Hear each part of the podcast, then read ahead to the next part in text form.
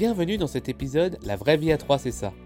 Un podcast sur la parentalité du point de vue d'un papa, d'une maman et de notre couple. Nous vous partagerons notre expérience de jeunes parents de façon sincère et authentique. Ce podcast que l'on veut détente est destiné aux jeunes parents qui se posent des questions sur l'arrivée de leur premier enfant, l'éducation à lui donner, leur vie de couple après la naissance du bout de chou. Bonne écoute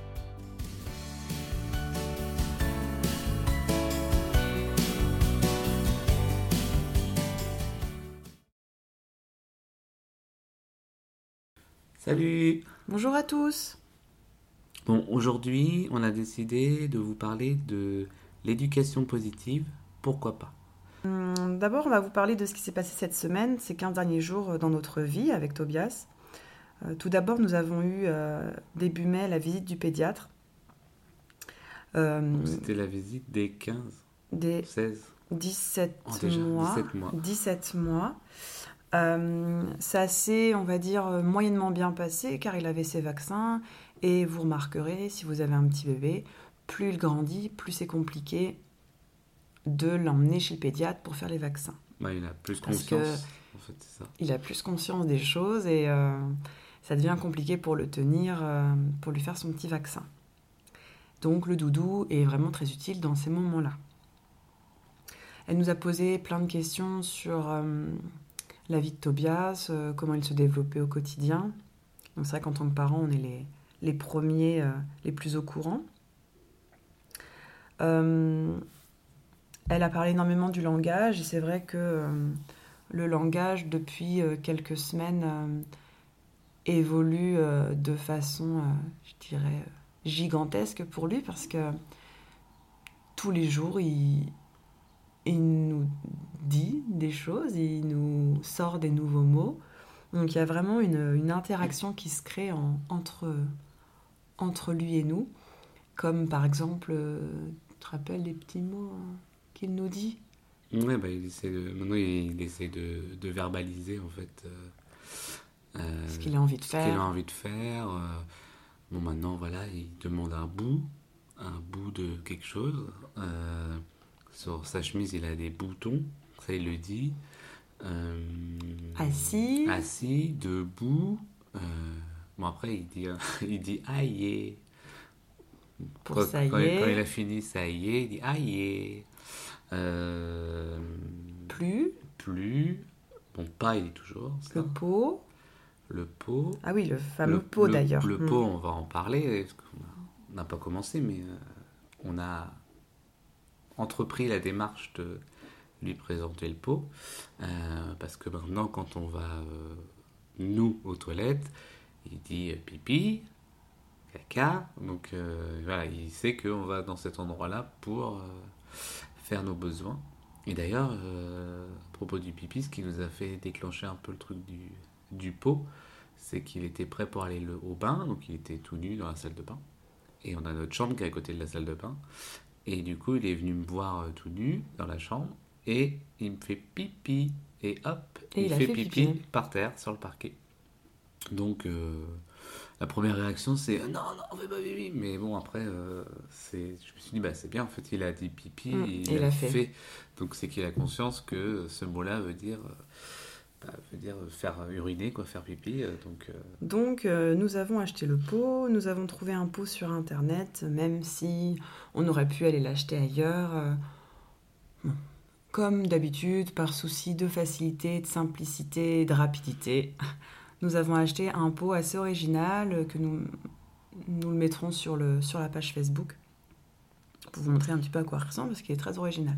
c'est en fait une petite baleine Avec, un, petit, euh, un petit dossier. avec euh, des petites nageoires, elle peut mettre ses pieds, et puis elle, la queue de la baleine qui fait le, le dossier. Donc, euh, donc pour l'instant, elle est dans les toilettes, on lui sort de temps en temps. Il le regarde, il l'ouvre. Il l'ouvre, il enlève, parce que ça, le, le pot en fait est amovible. Donc il l'enlève, il regarde tout ça. Alors, euh, son père a la bonne idée de le mettre sur sa tête. Donc, forcément, Ouais, euh, c'est la forme d'un chapeau. donc forcément le fait de le mettre sur sa tête, euh, Tobias, il veut faire exactement pareil. C'est pas la bonne idée, mais bon, on fait des erreurs, bon, on est là pour apprendre. C'est drôle. Et du coup, euh, voilà, pour l'instant, quand on l'assoit dessus, on sent qu'il n'est pas encore Il n'est pas encore à l'aise. hein, il- il- très à l'aise. Il ne sait pas Donc, trop euh, pourquoi on l'a, on, l'a jamais assis pour l'instant euh, nu dessus, mais euh, déjà habillé, bon, on sent qu'il n'est pas, pas très à l'aise. Mm. Après, il y a aussi l'alimentation qui change. Il mange de moins en moins de purée, de plus en plus de solides. Donc finalement, il commence à manger comme nous. Donc après, nous, ça nous oblige aussi peut-être à changer un petit peu notre alimentation, de manger un petit peu plus équilibré. N'est-ce pas Guillaume?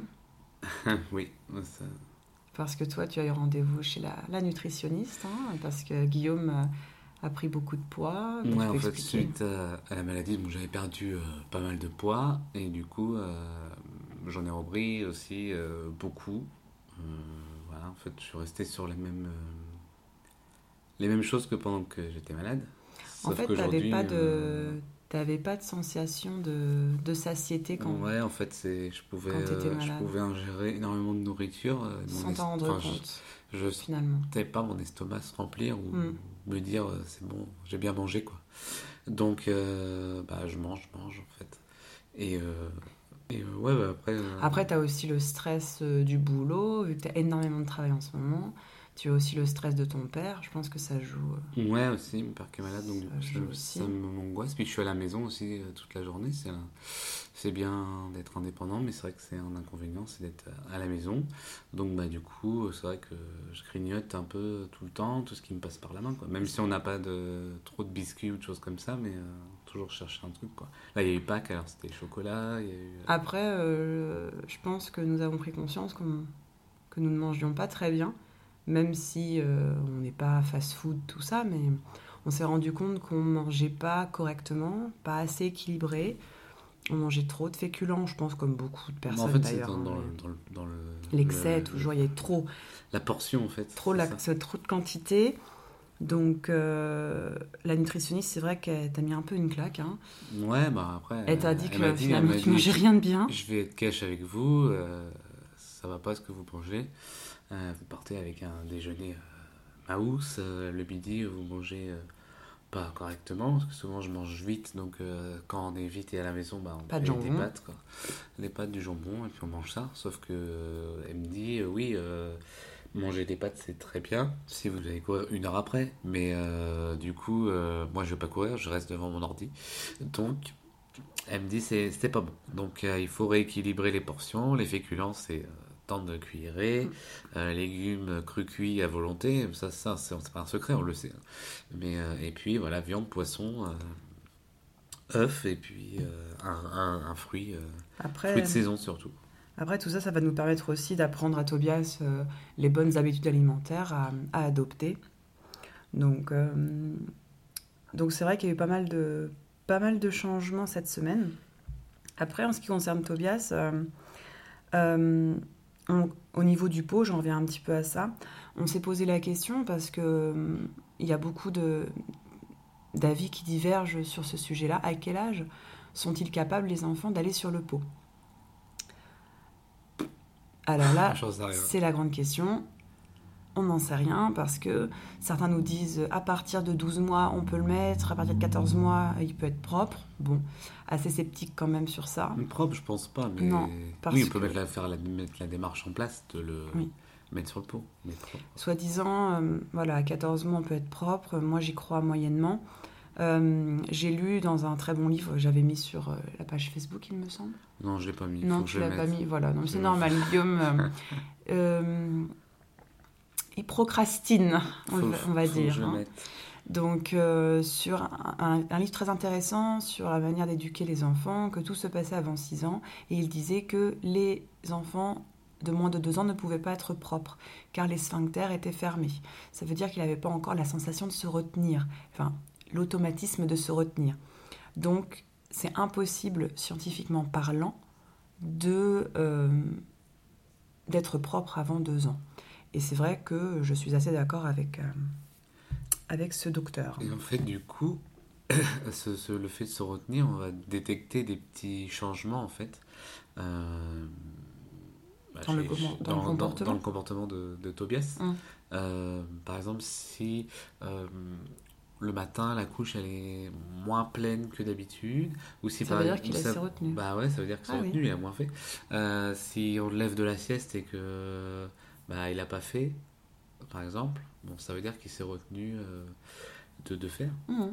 Donc, euh, ou s'il y a un changement euh, de- dans le rythme des selles, Mm. etc., ça veut dire qu'il commence à, à, à se retenir et du coup, euh, ça peut être des signes Mm. qu'il va commencer à être prêt pour aller, pour aller sur le pot.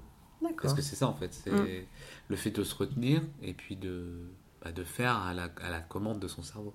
Donc là aujourd'hui, euh, il s'est ouvert en permanence, c'est-à-dire qu'il fait euh, sans s'en rendre Ah. C'est cool ça quand même. T'as pas besoin d'aller aux toilettes.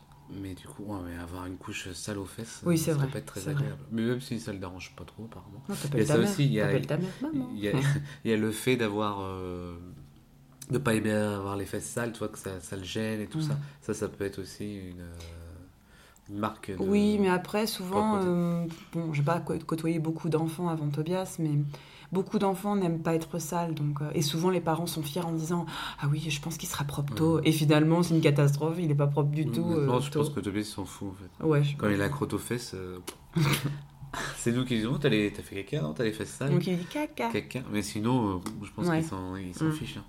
Mais, mais deux fois, on a remarqué euh, il est dans la salle, il va dans la chambre et il revient, il a fait caca.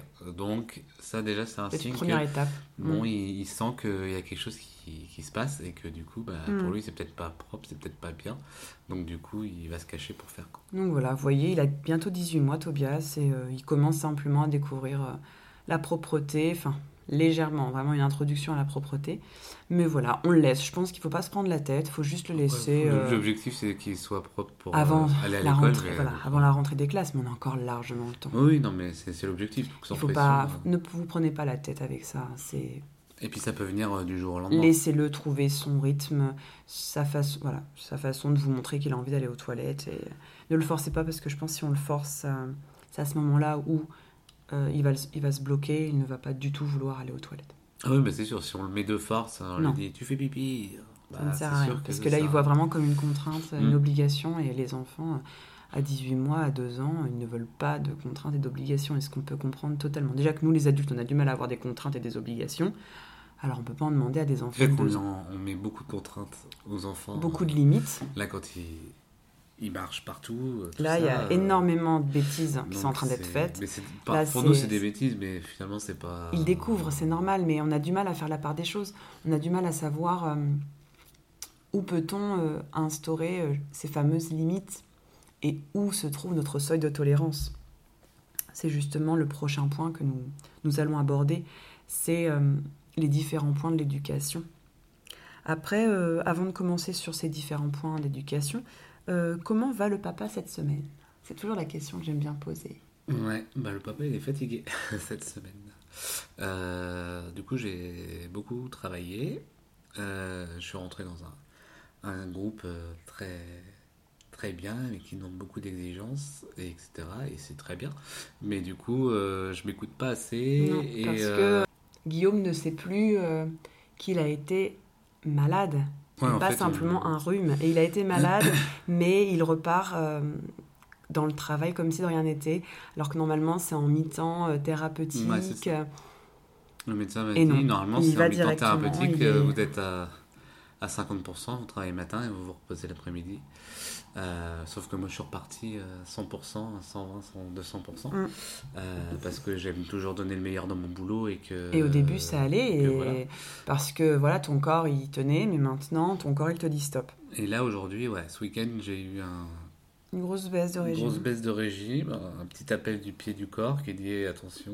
Euh, donc, euh, il faut que je me ménage. euh, c'est pas facile pour moi, ça va contre ma nature. parce que j'aime pas rester Faire les choses à rien faire. Et puis, voilà, quand je m'engage dans quelque chose, bah, j'y vais jusqu'au bout. Et du coup, par rapport à, à cette nouvelle entreprise là qui, qui, qui se lance et qui démarre et, et qui a besoin de moi, bah, je peux pas euh, me permettre de, de me reposer. Mais il le faut. Et il faut aussi Ça- gérer euh, ça le petit bout. euh, Il faut gérer le petit bout la semaine. Enfin, Il y a ça aussi. Non, mais On a quand même des semaines comme tout le monde d'ailleurs, hein, très chargées. On a la société, euh, la société fait que nous avons des, des semaines chargées. Donc forcément, euh, avec un petit bout euh, qui demande énormément d'attention le soir. Voilà, on le voit bien, il veut faire plein de bêtises, peut-être. Pourquoi? Parce que il veut attirer notre attention vers lui. Mais ça, c'est normal. Après, on essaie de lui expliquer que il y a des moments où on peut jouer avec lui, des moments où on doit s'occuper de la maison. Voilà, c'est c'est notre rôle de parent de lui apprendre ça. Hmm. Voilà, Avais-tu quelque chose à rajouter C'est tout, c'est fini.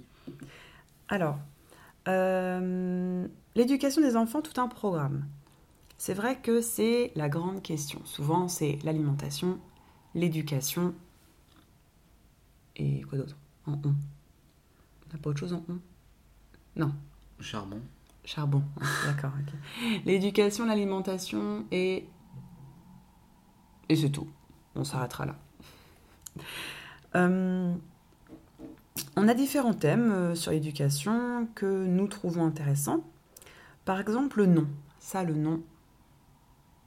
Ouais, on le dit tout le temps, en fait. Un seuil de tolérance?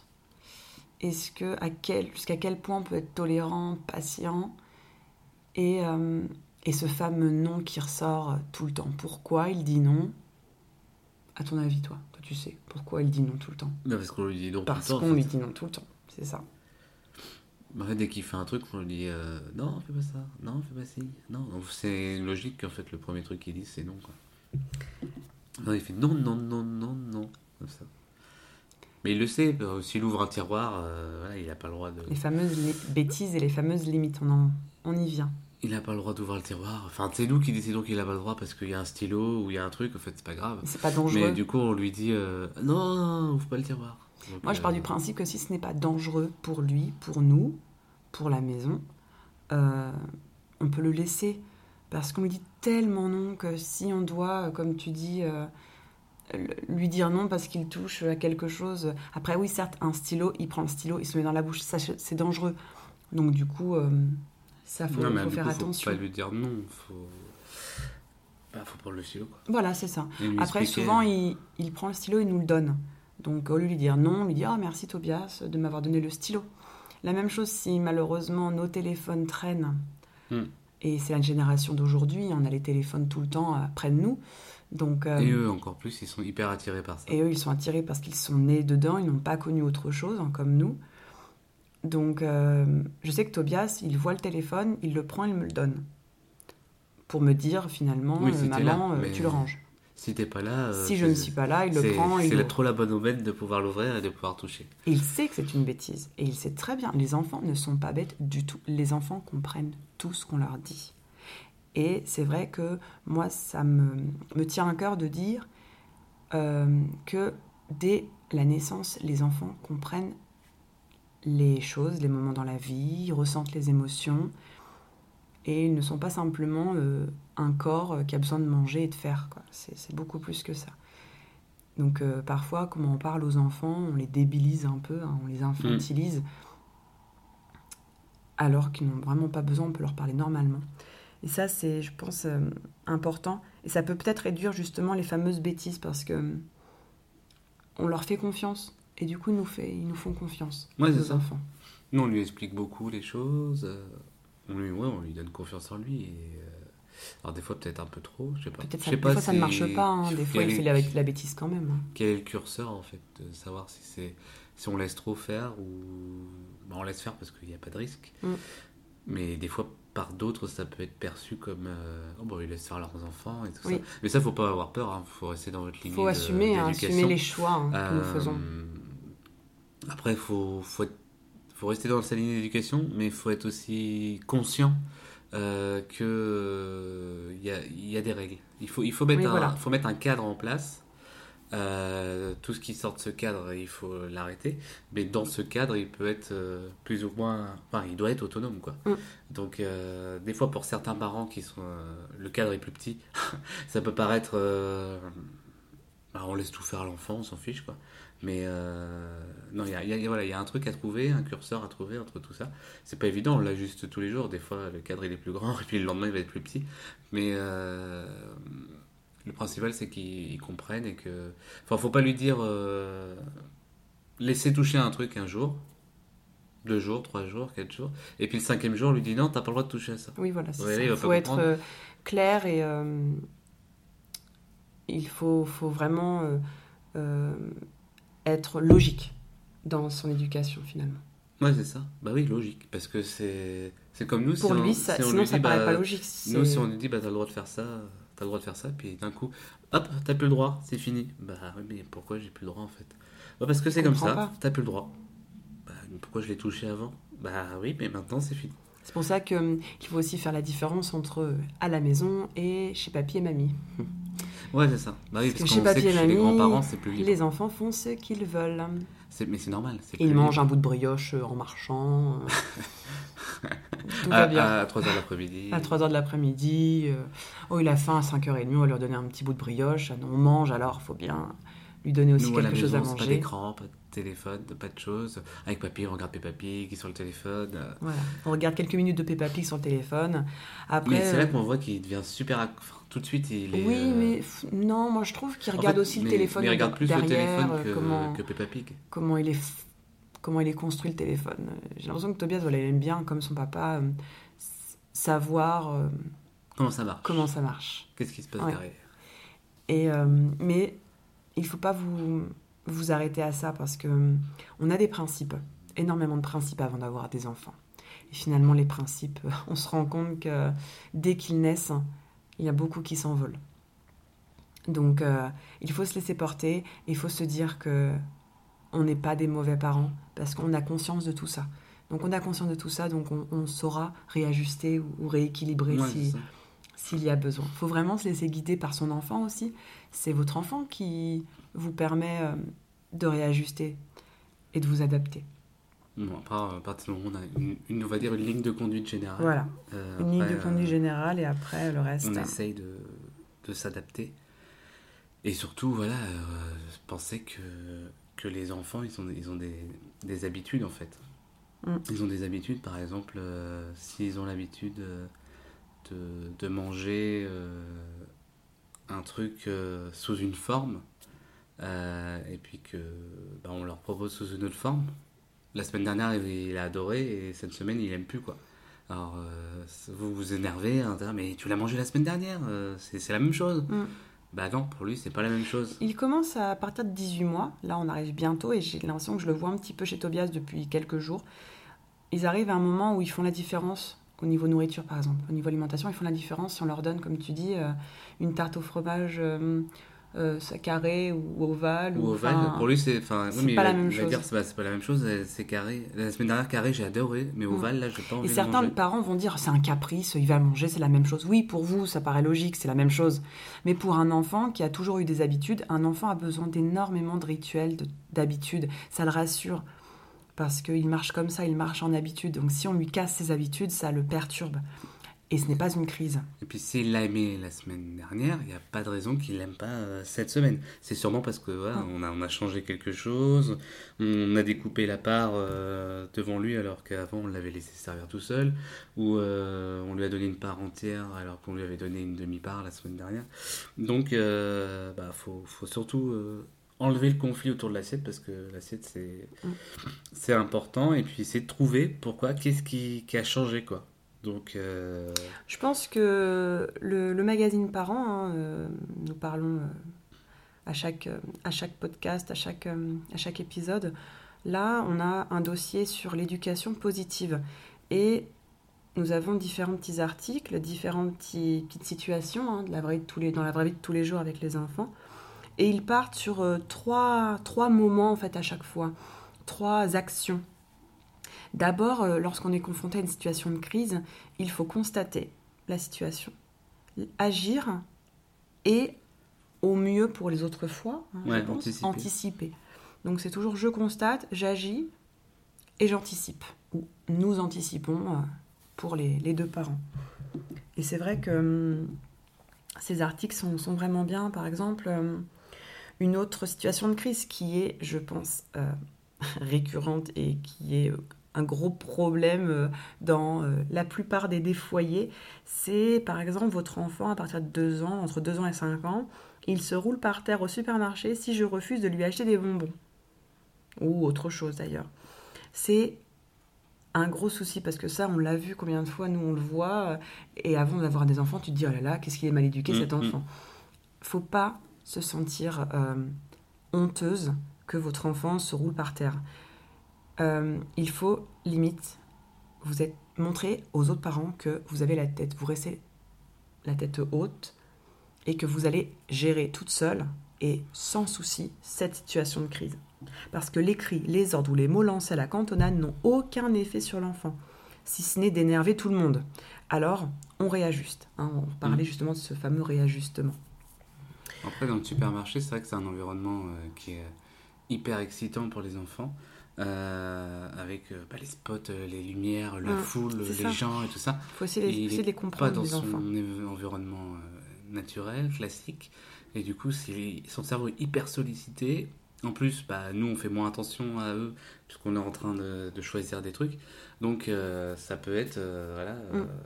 Hyper, ex- hyper Donc- sollicitation du cerveau, excitation du cerveau. Le cerveau, il est, euh, Il est énervé. il est et, énervé, euh, donc euh, les bonbons, paf, euh, refus forcément. Donc, le refus, euh, gestion de la colère, là, ça va ça frustration, colère. Donc, que fait-on? Il faut agir. On respire un grand coup, on se tourne vers le public réprobateur et on le regarde la tête haute pour lui montrer qu'on gère parfaitement la situation. Donc, on se met à son niveau, ça c'est important. Ça désamorce la crise et baisse le niveau de stress pour nous deux et je pense pour les autres personnes autour de nous. On s'accroupit devant lui et on l'installe sur nos genoux pour lui faire un câlin. Et si ça ne suffit pas, ou qu'on n'ose pas, on lui dit droit dans les yeux, tu n'auras pas de bonbons, mais c'est toi qui choisis les céréales. Diversion. La diversion, ça marche. Peut-être pas à tous les coups, Ouais, mais Ça marche très souvent. ça marche très souvent. Il faut l'impliquer. Vous faites les courses, il est là, c'est un être humain comme vous. Il a le droit de participer. Et vous allez voir, il va être tellement fier de pouvoir participer. Encore une fois, nous, avec Tobias, il était un petit peu énervé un soir parce que souvent, entre 7h et 8h avant de Mm. manger, euh, c'est normal, hein, il décharge de la journée. Et j'étais en train d'étendre le linge. Et il était là, au lieu de nous dire Ah, t'es dans nos pattes. hum. Et Bien sûr, c'est le fait, moment où il veut vos bras, où il veut. Voilà. euh, et pour justement pouvoir continuer à étendre votre linge, tout en le faisant participer, Guillaume lui passait les vêtements et Tobias me les passait. Et moi, je pouvais les étendre. Comme ça, on a ça fait une petite drôle. activité en famille, étendre le linge, rien de plus... Pareil pour la Naturel. vaisselle, dès qu'on ouvre le- la vaisselle, il adore les boutons, tout ça, son côté geek. Euh, il faut qu'il touche aux boutons. Donc, euh, qu'on le remplisse ou qu'on le vide, euh, moi je lui dis de donner les choses ou de machin. Et puis, si par exemple je le remplis pour le mettre en route, bon bah il m'aide, euh, je lui donne une cuillère à lui, il avait- il n'y a pas de risque. Et du coup, bah, quand c'est terminé, je lui dis allez, on appuie sur le bouton, tac, tac, on ferme. Et puis nous, on a un petit bouton rouge euh, en LED hein, qui apparaît. Donc euh, on regarde ensemble si ça marche bien. Et du coup, hop, ça y est, c'est passé, il a pensé à autre chose. Je pense que nos enfants, il faut leur donner à chaque fois, justement dans des, des endroits comme les supermarchés ou, ou des moments dans la journée où c'est un peu compliqué, leur donner des missions. Il faut qu'ils se sentent euh, impliqués, il Ouais, c'est ça. Faut les missionner, finalement. Dans la vie de tous les jours. Là, par exemple, euh, Tobias, quand on, on cuisine, euh, voilà, il demande beaucoup euh, les bras, à voir, etc. Donc je pense que c'est le moment de lui faire une tour d'apprentissage. Une, Tour d'apprenti- d'apprentissage. une tour d'apprentissage. Ouais, en fait, c'est. euh, bah, je vais lui fabriquer. Du coup, du coup si vous entendez des, C'est des Tobias. tousses, qui c'est. Tobias, il fait des dents et du coup, il est un peu Il a du mal à dormir. plumé, un peu. Il tousse. Euh, ou tour, tour d'apprentissage. Du coup, euh, je vais la fabriquer avec un marchepied Ikea, Ah tu oui, sais, un d'accord. deux pieds là. Oui. Et puis, euh, je vais rajouter euh, dessus. En bois? Ouais, en bois, un, un parapet quoi, pour qu'il puisse être debout au niveau du plan de travail, tout, en, tout en étant en sécurité, et puis qu'il puisse, bah, déjà là, Parce à, qu'il a vraiment envie de regarder à ce qu'on son fait. niveau, voir ce qu'on fait, et puis euh, après, quand il sera plus grand, bah, nous aider, euh, même s'il a un bol dedans avec euh, Des céréales. euh, des céréales ou des les- pâtes. des pâtes ou des machins, voilà, il fait sa tambouille, il fait comme vous, c'est un jeu d'imitation. Et puis, bah, ça permet de nous d'avancer, de cuisiner tranquillement. Lui, il est occupé, il voit ce qui se passe. Et le faire participer, à- il y a, il y a au de- moment a important du repas. Moins de frustration. Donc, j'ai été sur mon ami Pinterest, que j'adore. Et du coup, euh, voilà, j'ai trouvé des, des trucs de tour d'apprentissage. Donc, euh, donc, je ferai une tour d'apprentissage.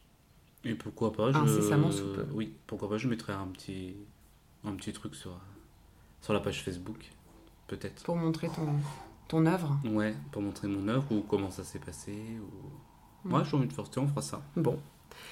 Peut-être un dernier point justement sur la fameuse éducation positive. C'est vrai qu'à chaque fois on dit éducation positive, des personnes un petit peu euh, réfractaires, un peu sceptiques à cette éducation, nous disent éducation positive, mais ce n'est pas possible.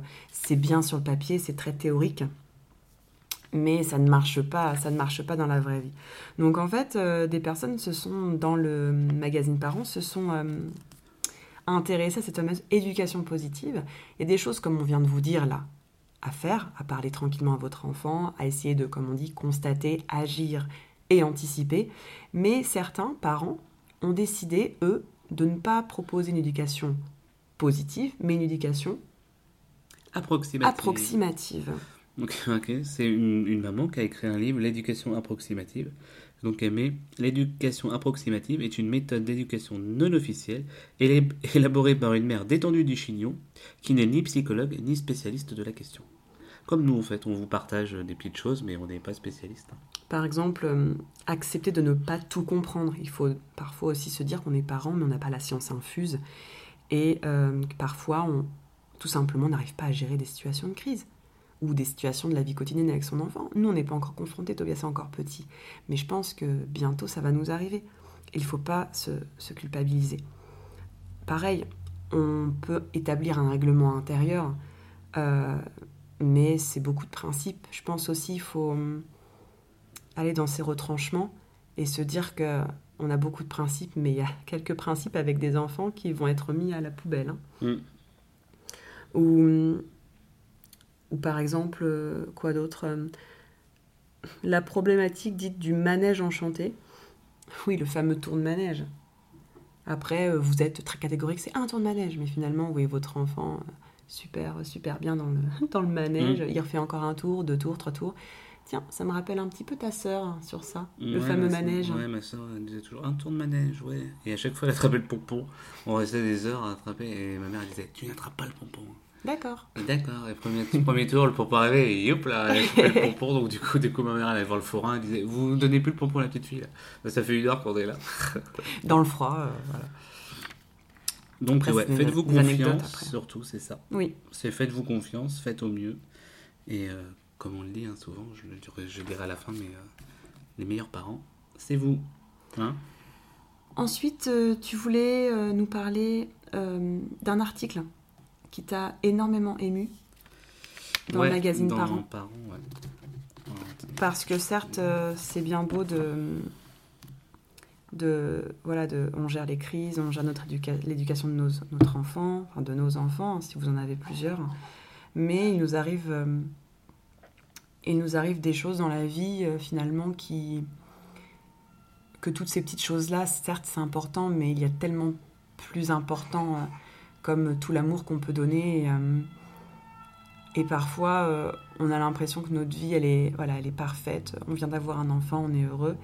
Et il nous arrive des petits malheurs ou des gros malheurs. Ou des gros malheurs, qui se terminent bien. Mais, euh, Et du coup, il y a un petit reportage sur une famille. Le titre, c'est On a découvert le cancer de Julie en salle d'accouchement.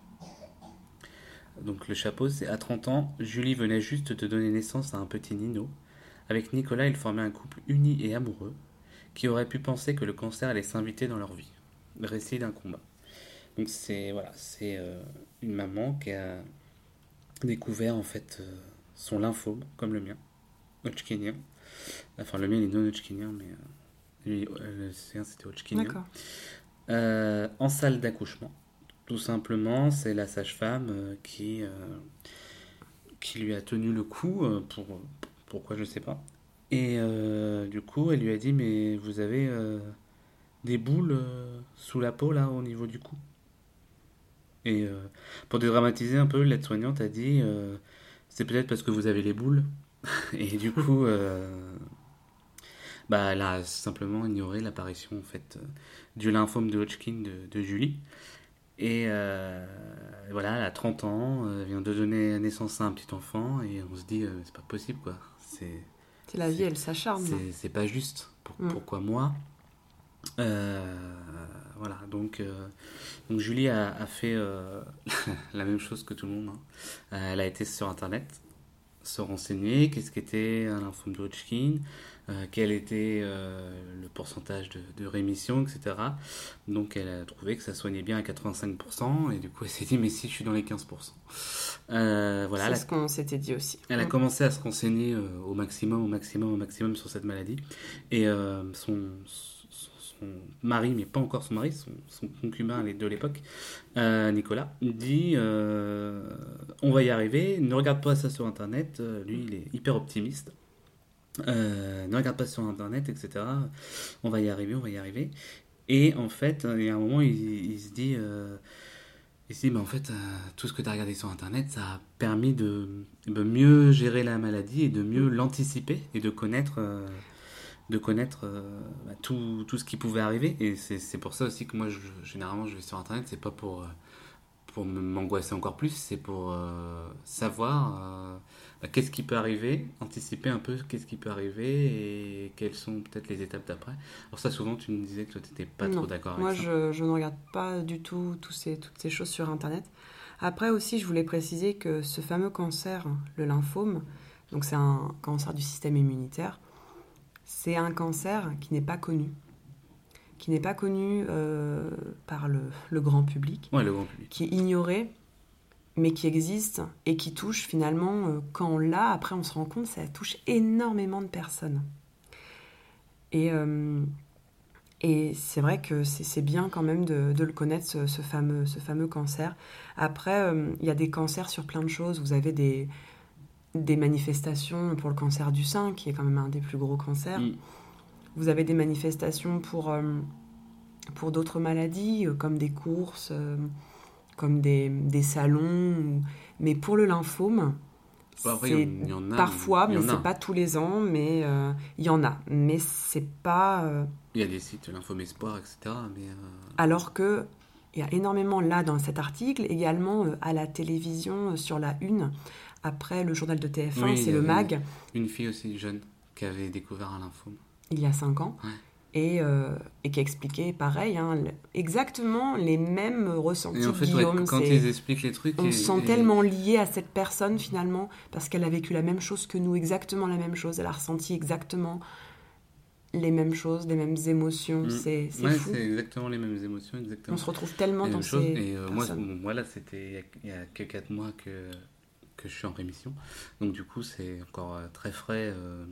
dans ton esprit, dans, dans ton esprit, corps. Dans mon corps psychologiquement, c'est encore dur. Et euh, un peu d'émotion dans la voix. Mais... Et du coup, euh, voilà, quand je lis ce genre de choses. Euh, ça rassure parce qu'on n'est pas tout seul à vivre l'arrivée d'un petit bébé et une maladie. Parce que c'est vrai que sur le coup, on s'est senti seul. Et de savoir voilà, que, que d'autres personnes ont, vécu les, mêmes émotions que, que, moi, ça me dire Ah bah en fait, je suis pas tout seul, c'est pas c'est normal en fait de, ressentir ça aujourd'hui, etc. Et, et euh, voilà, et de, d'avoir les mêmes ressentis que Julie quand, quand j'étais malade, d'avoir une culpabilité en fait, de me dire euh, bah, pourquoi je suis malade, euh, machin, je me sens, je suis affaibli, ouais, je suis sans cheveux, je suis triste, j'envie la terre entière d'être en, bonne forme, etc. maintenant, j'impose à mes amis un langage médical, hématologie, biopsie cathéter, radiothérapie, scanner nucléaire, voilà tout ça. Ce sont des mots euh, qu'on n'a pas l'habitude d'avoir à nos âges. Mais qui deviennent en fait... Euh, notre quotidien. Euh, bah, dans notre quotidien et ouais, qui deviennent des mots familiers en fait. Alors qu'on n'aurait jamais dû avoir ces mots familiers avec soi. Et du coup, bah, comme, comme nous, elle a fait en fait une, une congélation en fait, bon, elle d'ovocytes.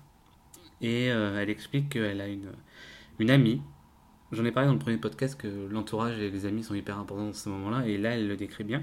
Elle parle de Margot, une chère amie, euh, et euh, elle lui explique son bah, elle don, lui explique son don et sa, maladie. congélation de, et en fait, elle, elle, comprend pas la, violence des mots de, Margot envers Julie. Euh, sur ça, elle lui dit mais quoi Mais tu comptes faire d'autres enfants? Et si le cancer revient, tu vas faire quoi? Et du coup, euh, ils avaient un projet de se marier, et du coup, cette, cette amie rigole en fait de ce projet en disant Mais ça va pas ou quoi? En fait, Parce qu'elle voit Julie condamnée. Exactement, elle voit déjà Julie euh, condamnée, quoi. Elle lui dit, Et elle doit euh, abandonner tous ses rêves. sa Alors vie. que non, au contraire, c'est c'est ça qui, qui fait que vous avez envie de vous battre et que.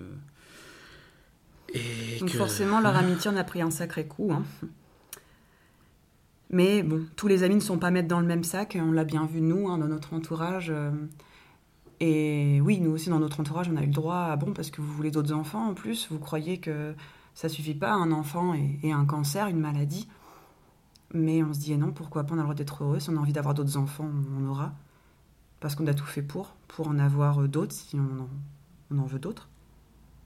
Et c'est dur, en fait, euh, d'entendre ça de ses propres amis, ou de sa famille d'ailleurs. Mais, euh, mais voilà, après, on peut les excuser parce que chacun réagit différemment à la maladie aussi. Oui, ça, ça, ça, peut, ça peut leur, faire peur. Et, et, voilà, moi, j'ai pas juste envie de vivre euh, deux ans et demi ou cinq ans. J'ai envie de vivre jusqu'à 80 ans. Donc, euh, donc faut s'entourer voilà, des, bons amis. Et c'est là, encore une fois, qu'on voit, euh, qu'on voit les, les bons amis et qu'il faut être bien accompagné euh, dans, dans ces moments-là. Parce qu'en fait, pour ceux qui n'ont pas eu de chimiothérapie, ils savent pas, mais euh, c'est, elle le dit, c'est comme une grosse cuite à gérer pendant trois jours. Et c'est exactement ça, en fait. Euh, c'est euh, les, les cheveux tombent, on n'est pas bien, euh, on a des douleurs, le moral euh, il fait du, du trampoline, euh, et du coup bah, il y a la chimio, on sait que pendant trois jours ça va être dur, et puis après ça, ça va aller mieux, et puis après on souffle une semaine, et puis on repart sur, sur ce rythme. On a les, les plateaux repas à l'hôpital, parce que c'est la même chose que vous rentriez pour une appendicite ou qu'une chimiothérapie, hein. c'est des, des flageolets avec des trucs qui sentent pas Des bon. et- quand vous, avez, vous êtes en chimio, ça vous donne la nausée, donc euh, ça, ça, ça vous aide pas, faut, faut s'adapter à tout ça. Il y a- les globules blancs qui, qui chutent. euh, Et vous, en tant que aussi, euh, en tant qu'aidant, en tant que compagne, compagnon, vous êtes tellement impuissant parce que bah, pendant les chimios, vous devez soit garder votre enfant, ça a été le cas, Ouais. soit aller travailler. Ça a été Et le cas. ça a été le cas. ça a été le cas. J'ai jamais pu euh, accompagner Guillaume lors des chimios parce que ça tombait toujours un jour euh, où je travaillais ou où je devais garder Tobias.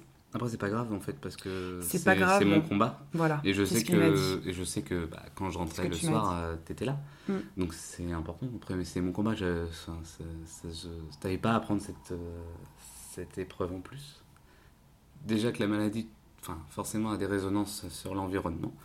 Donc euh, si en plus tu devais m'accompagner, voir tout blanc sur un, sur un siège, euh, Oui. machin, euh, ça aurait pas été bon. Donc, Non, et en euh, plus, euh, C'était pas long, c'était quoi C'était 3-4 heures, t'avais ton casque. Ouais, c'est ça, c'était 4, heures, ouais. Donc j'avais un film, un casque, voilà, et puis Ça passait vite. on va dire que ça passait vite. Et puis bah, après, il y a le moment où, là, Julie l'explique dans l'article, où bah, on vous dit, bah, c'est bien, vous êtes en rémission. Bisous. Donc bah, le combat est gagné, quoi. Et euh, en fait, il y a un gros là, on truc vous qui, qui vous tombe. Euh, vous tombez dans un trou, en fait, dans un néant, et euh, dit, ok, bah maintenant on fait quoi? En fait, au lieu de, au lieu de savourer, euh, bah, tu te sens complètement frustré. Et il y a tout qui t'échappe, tout, tout. Parce qu'on était rythmé par, par les chimios, par la maladie. Comme je l'ai dit dans le premier podcast, on j'étais en mode guerrier, tac, tac, tac. Et puis bah là, pff, tout s'arrête. Là, c'est le, le, le néant, le, le combat vient d'aboutir. Euh, Et on se retrouve tous les trois et, on se retrouve tous les et trois. on a un moment de. Ma- malgré, mal- vide. malgré eux, tous les amis qui étaient autour et qui nous ont jamais lâchés, bah, plus ou moins euh, lâchent un peu l'attention normal. et reprennent leur, leur vie. Je leur en veux pas, mais du coup, en fait, on se sent, euh, on se sent vide et, et, euh, plus aidé, quoi. Et euh, je On ne que demande c'est- plus comment tu alors c'est vas. pas au même niveau, mais c'est un peu ce que peut ressentir la, ressentir la femme enceinte quand, dans toute sa grossesse, euh, on, on s'occupe d'elle, on lui dit ah t'es belle, machin, ton ventre, machin, ça va, tout ça. Puis quand le bébé naît, bah toute l'attention est portée sur le bébé et du coup, euh, du coup la maman n'a plus cette attention et, et peut souffrir en plus avec le baby blues, etc. C'est pas le même niveau du tout, mais c'est pour voilà, vous faire comprendre un peu ce qu'on peut ressentir. Et Et puis après, il faut attendre que ses cheveux repoussent, que, que, que la vie reprenne. euh, Mais on se dit, bah ouais, bah, la vie va reprendre. mais- refaire. Mais on fait qu'est-ce que je vais aussi. qu'est-ce que je vais faire quoi? Je, je sais pas j'étais malade je sais plus euh, machin. Enfin, on est on est vraiment euh, très perdu et il faut une petite pause pour euh, pour digérer tout ça Euh, moi je me suis un peu réfugié dans le boulot que j'avais du mal à, à à faire pendant ces six mois de 6-8 mois de, combat. Je me suis ouais, réfugié dans le boulot. Euh, Il y a des gens qui m'ont soutenu, euh, notamment euh, Yann Olivier Bricombert, euh, avec qui aujourd'hui je travaille, président du groupe Yann Olivier. Et je le remercierai jamais assez. Il m'a il sauvé quoi, en gros. Et et donc voilà. Aujourd'hui on, arrive là, euh, faut sortir de tout ça. Euh, donc je parle de tout ça avec beaucoup d'émotion parce que Ça un fait que peu- 4 mois. Ouais, aussi. puis c'est un peu une, une thérapie. Et du coup, euh, ça me fait du bien de, de lâcher ça. euh, Après, ça sera écouté ou pas. Écoute ceux qui veulent. Euh, je leur en voudrais pas, je, je transmets. S'il y a quelqu'un Peut-être que ça fait personnel. si ça y a quelqu'un que ça peut aider, et ben tant mieux. Mm. Donc après, on, on entame un peu là. J'ai fait quelques séances de, de psychologie à l'hôpital. Et euh, lui, bien sûr, il trouve les mots pour, euh, pour t'en sortir, pour, euh, pour t'aider, mais euh, on se dit toujours qu'on doit attendre 5 ans Mm. pour être en rémission, et 5 ans, c'est long. Donc, euh, bah, il, faut, il faut surveiller sa santé régulièrement, et euh, voilà. Et, et aujourd'hui, je suis conscient, voilà, je vous ai dit, j'étais fatigué cette semaine, et il faut que je me, je me ménage.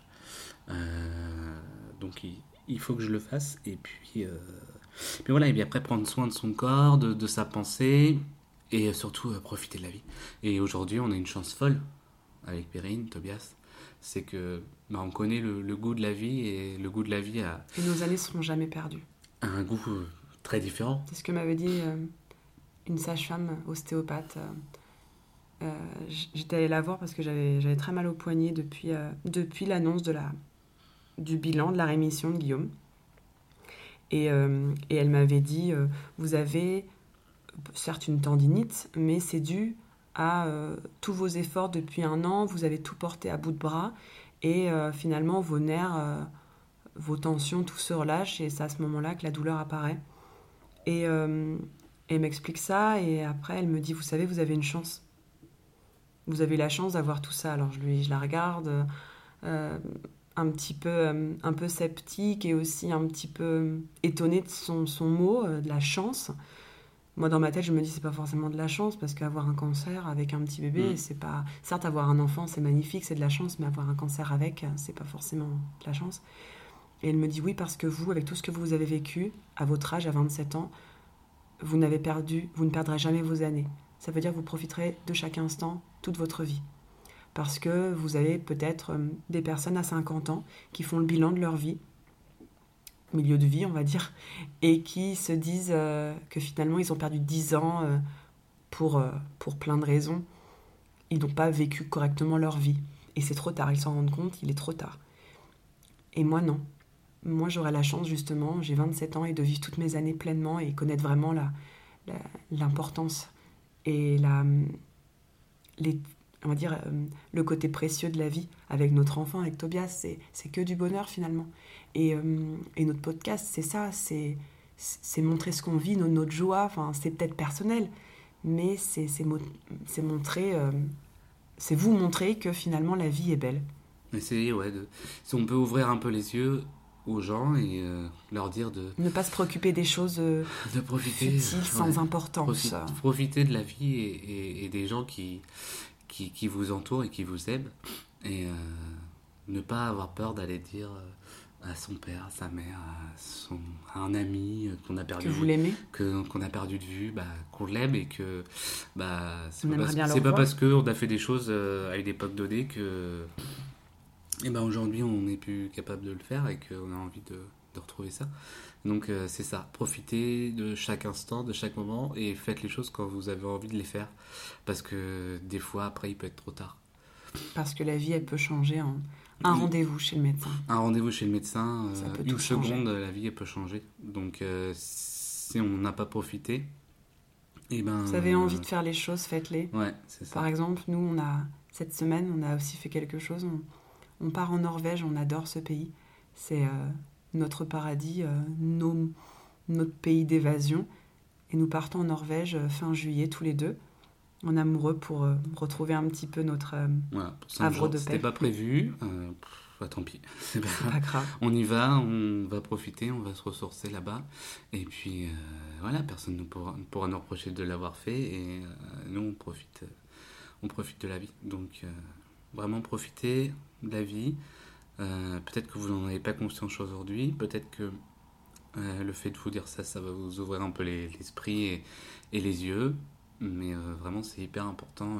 je sais pas comment l'exprimer, je l'ai au fond de moi, mais comment vous l'exprimer qu'il il faut vraiment le faire. Et pas seulement prendre connaissance quand vous écoutez le podcast, dire oui, c'est vrai, ils ont raison, il faut le faire. Et puis demain, vous, vous oubliez. Faites-le chaque jour. Chaque jour est important.